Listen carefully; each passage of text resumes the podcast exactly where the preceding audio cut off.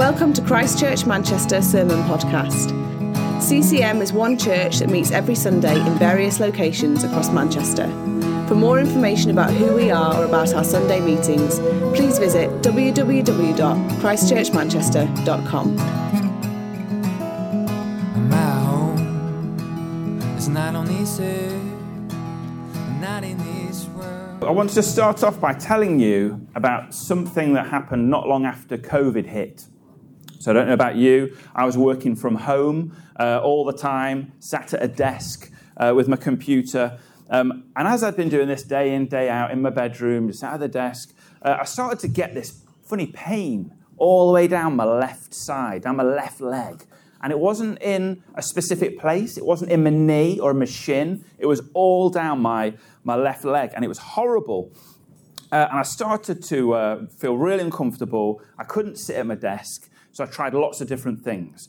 So one thing I tried was I borrowed one of those big gym balls. You know that I think sometimes when women are going into labour, they sit on them and move around. Uh, do you know those things? So I tried sitting on one of them at my desk because I was told that might help.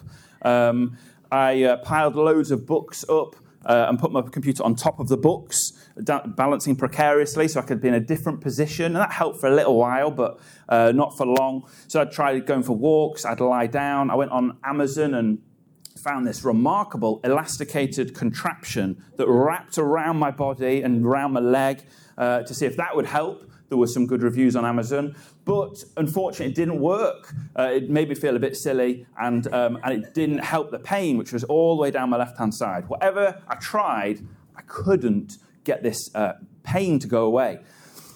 But the weird thing was, although the pain was all down my leg, that wasn't where the problem was. I went to see a physio and was told that it wasn't my leg that was the problem, it was the bottom of my spine. And actually, I had a nerve at the bottom of my spine that was something was going on down there. And basically, that affected all the way down my left leg. So, this, the effect of one part of my body impacted on another part of my body. And I saw this physio, and they told me to do these specific exercises to strengthen uh, other parts of my body that would then help the bottom of my spine.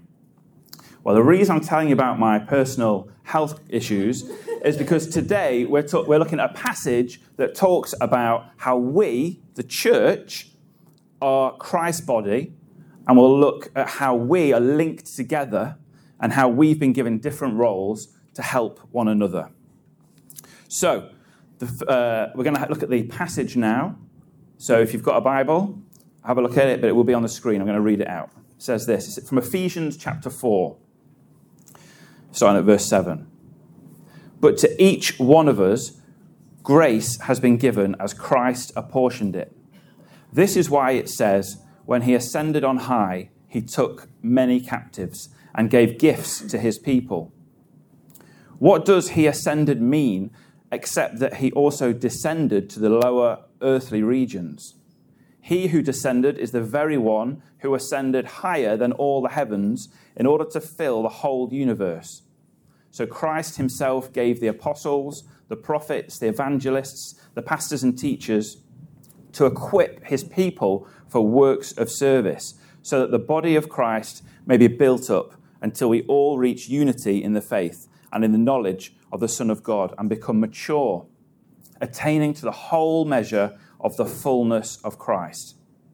Then we will no longer be infants, tossed back and forth by the waves and blown here and there by every wind of teaching, and by the cunning and craftiness of people in their deceitful scheming. Instead, speaking the truth in love, we will grow to become, in every respect, the mature body of Him who is the head, that is Christ.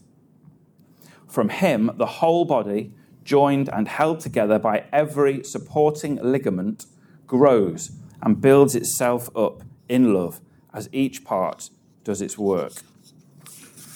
Okay, so that's the passage. Shut that on the floor. So last week, Tim uh, was here and he was doing the section before this in the letter to this church. Um, and he challenged us to think about how we walk through life. He reminded us that because of what Jesus has done for us, we should live differently. through, and he gave, there's three examples from the passage, through good relationships, by being eager for peace, and worshipping God alone. And the passage also reminds us that the way we live should lead us to be united as we have the same one hope, the same one Lord, the same one Spirit, and that we are one body. And today's passage, the one I've just read, focuses on how he has made us different and that these differences can help us to be united. Now, if you look at the first section of this passage, oh, very good, Andy. Oh, yeah, I think we're nearly there. If you look at the first section of this passage, should say my first point, I think. One of the things you can see is that we're reminded of how God is good and generous. Great. Um, the writer explains that the good things in your life and my life have been given to us by Christ, and that He's given them out as He wishes. But then we get this strange flashback to a thousand years before. You see this quote there? That's a reference uh, from Psalm 68. Um, and Psalm 68 was a song, it was thought to be about when the Israelites rescued the Ark of the Covenant. That uh, box overlaid with gold contained the glory of God, incredibly important. And the Israelites had rescued it from their enemies and were taking it back up the hill to, to Jerusalem after it had been taken. And it talks there, as I've put in bold, how he gave gifts. God gave gifts to his people. And it's a reminder that God has always been a generous and giving God.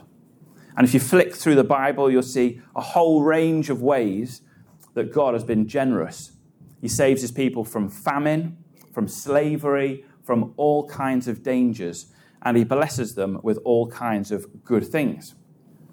So we can see that all through the Bible. God is good and God is generous and he gives good things. But I think even the way he has created you and created me shows that he is generous. And I think it's amazing that God's provided so much for us to enjoy. And here's an example of how it really struck me that God has given us good things to enjoy. So, uh, we're all bored of talking about COVID, but that's where we've been. Cast your mind back to uh, COVID times. It was my birthday last summer, 40 years old. Just before my birthday, I tested positive for COVID, didn't I? Yeah? Those, type, those days you have to stay in, lock down, all that business. So I was a little bit disappointed, but I thought it's all right. On my birthday, I'm going to have a little bit of a treat. I'm going to order a McDonald's breakfast delivered through those Uber Uber people. So, uh, so it arrives. The chap comes, leaves it on the doorstep, open it up, bring my little bag of McDonald's in, double sausage and egg McMuffin, hash brown, and a cappuccino. So brought it all in, plonked it on the table in the kitchen. I thought, at least I can really, you know, this is, this is a bit special, isn't it, on my birthday? So I unravelled it all, had my double sausage egg McMuffin. My mouth was watering.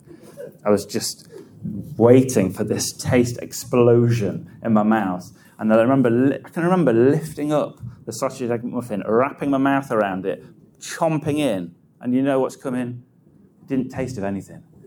Overnight, as I arrived on my 40th birthday, I lost my sense of taste and smell. And that, that thing I was so looking forward to tasted like cardboard. And, uh, and that was it for the next few weeks. The joy, I, I realized how much joy there is in having taste buds. That God created taste buds so that when we have a meal, we can we enjoy the different tastes. And suddenly, me, I realized meal times are like, that is, I love eating. And meal times is like, come on, dinner's nearly here. Um, and suddenly, it was just going through a process. Just going through a process of putting food in my mouth because I knew I was supposed to. But I just, I was just so disappointed. But that made me realize how amazing that God decided to make us so we would enjoy eating, that we would enjoy flavors.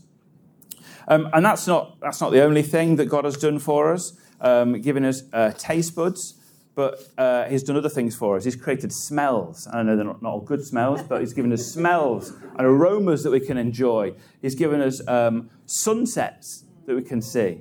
He's given us flowers and plants in the garden and uh, in the parks and in the countryside. He's given us seasons that we can see change throughout the year. Animals uh, and pets, for those of us who uh, enjoy pets, um, and friendships, that He gave us friendships to experience. And laughter. All these things that we might experience on a day to day basis are a reminder that our God is generous and he gives us good gifts. But I wonder if some of us struggle to see God like that. Perhaps there's things in your life that have happened or are happening now that cloud the way you see God, and maybe He doesn't actually feel good. He doesn't feel generous to you.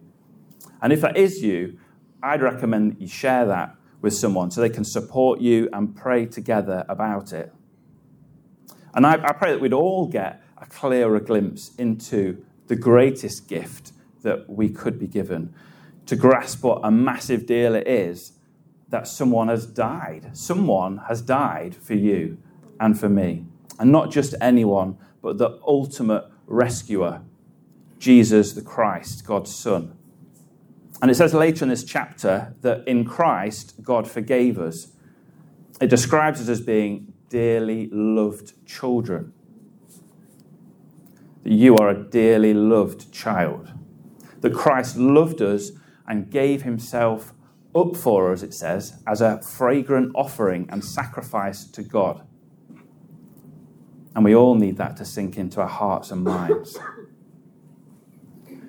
So we've seen that God is a giving God. That was my point one.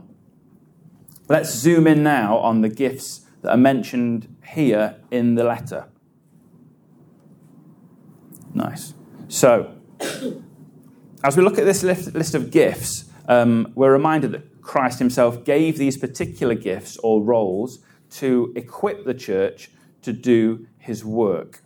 Now, if I was to do an exercise right now and say about the, all those things that are in the passage with the different roles, if I was to say, okay, uh, everyone here who thinks that they are an apostle, if you could stand up and walk to that end of the room, and then if I said uh, uh, teachers, if you could stand up and go to that end of the room, the pastors come over here, prophets go over there, evangelists, you can go in the car park. If I was to, if I was to do an exercise like that and then say, everyone else, just stay seated, okay, go, and everyone was go, went to, to get up.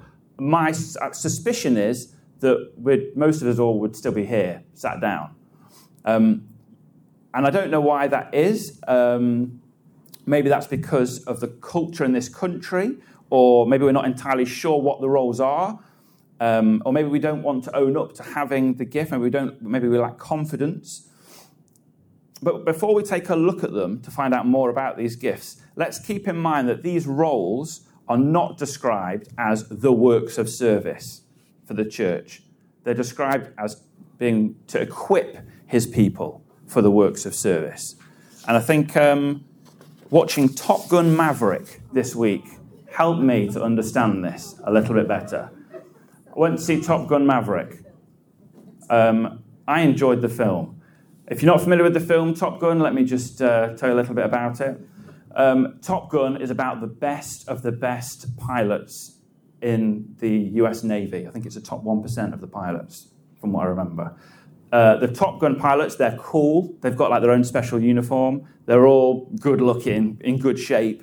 Um, they're cool. They've got amazing nicknames. Don't we all want nicknames? Uh, their nicknames Maverick, Iceman, Goose, passed away, uh, Roost, Rooster, one of the new, new ones, Rooster. They've all got these cool nicknames.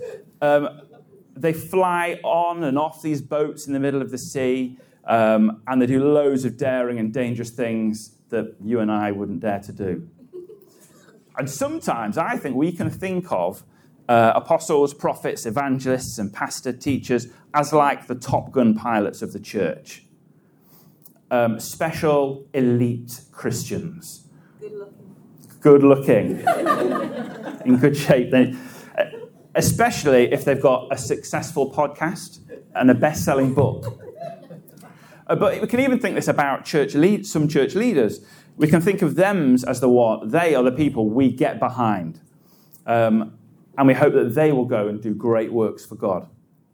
But reading this passage suggests that people with those gifts are not the Top Gun pilots of the church. In fact, the people who have those gifts, it describes, are more like the people who stay on the boat, who are servicing the planes, waving those flags around, helping the planes to land, um, and helping the pilots to take off, all of us. Those, those roles are to, do, uh, to help everyone else to do the works of service.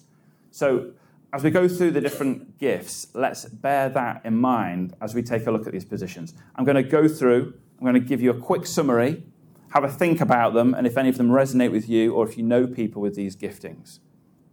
So, the summary is they're not Top Gun pilots, they're those people that fiddle with the planes and help them to go and do the stuff. Right.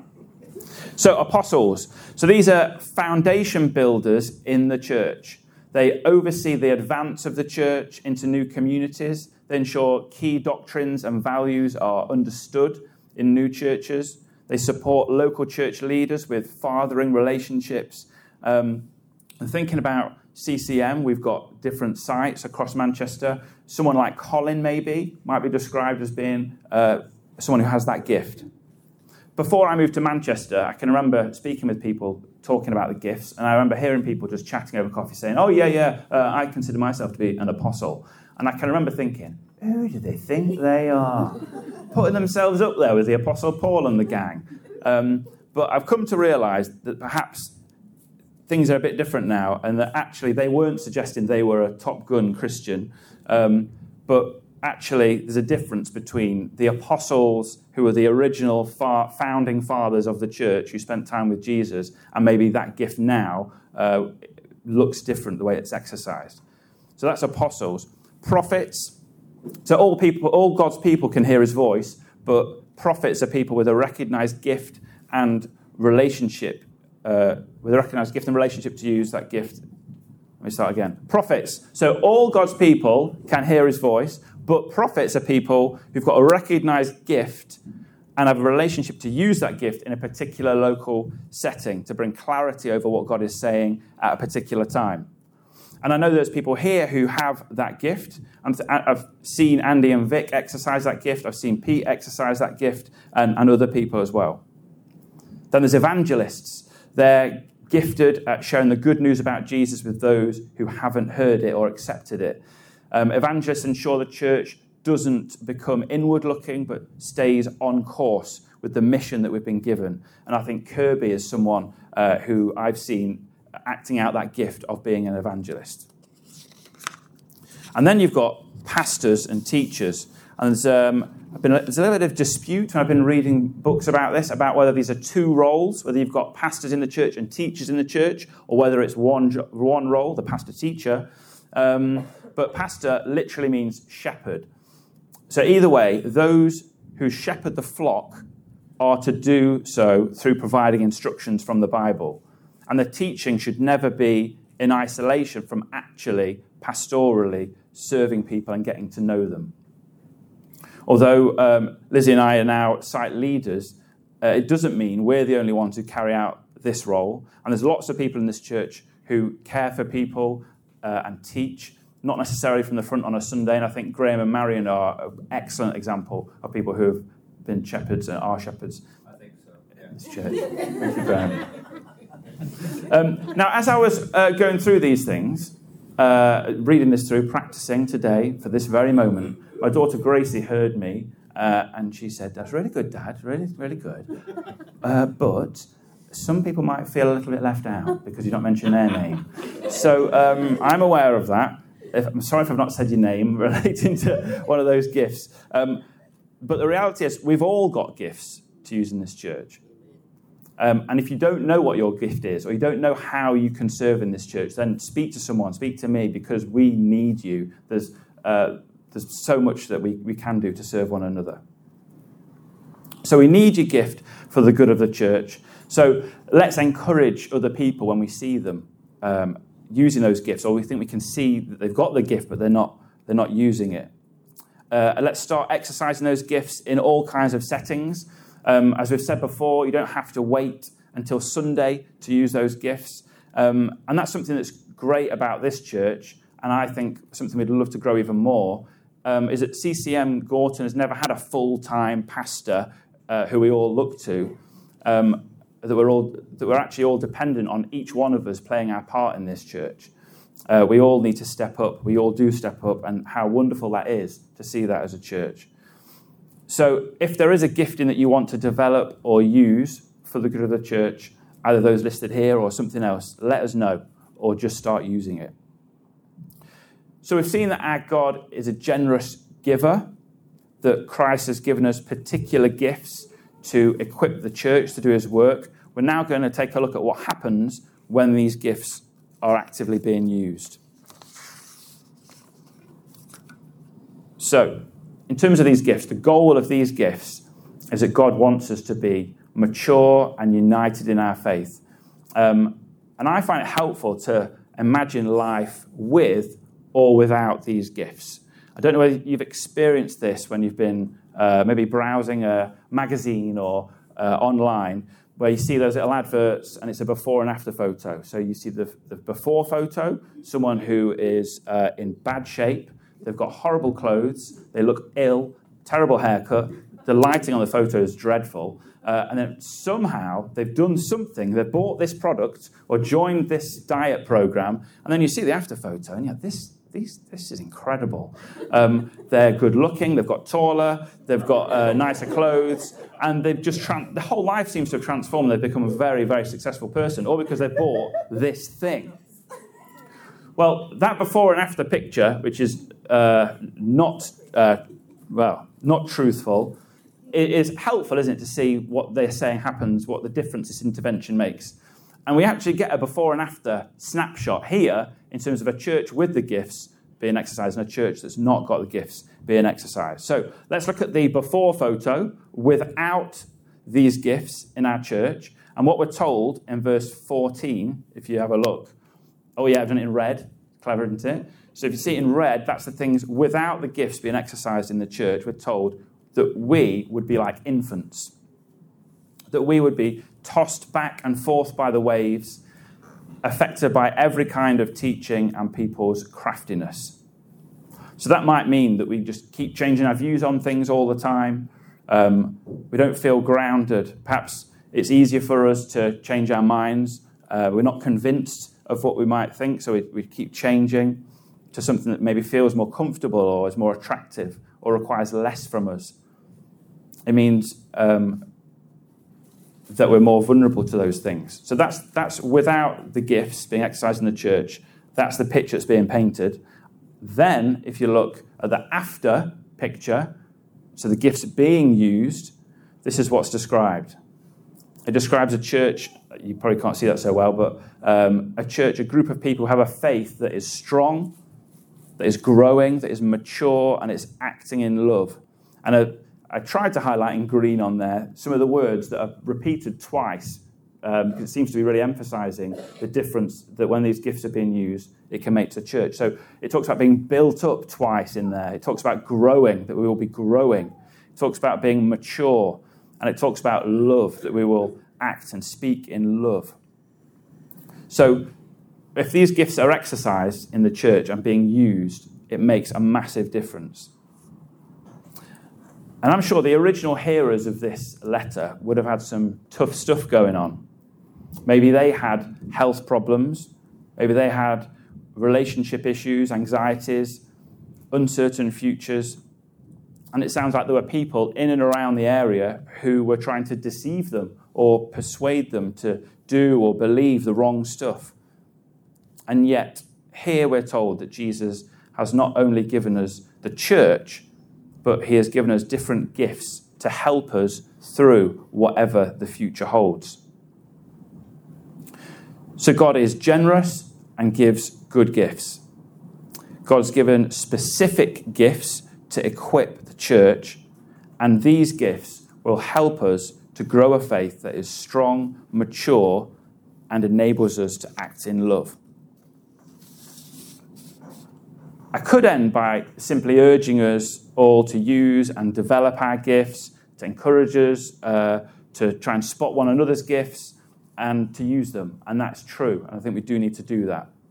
But um, I've been struck by the final verse in this passage.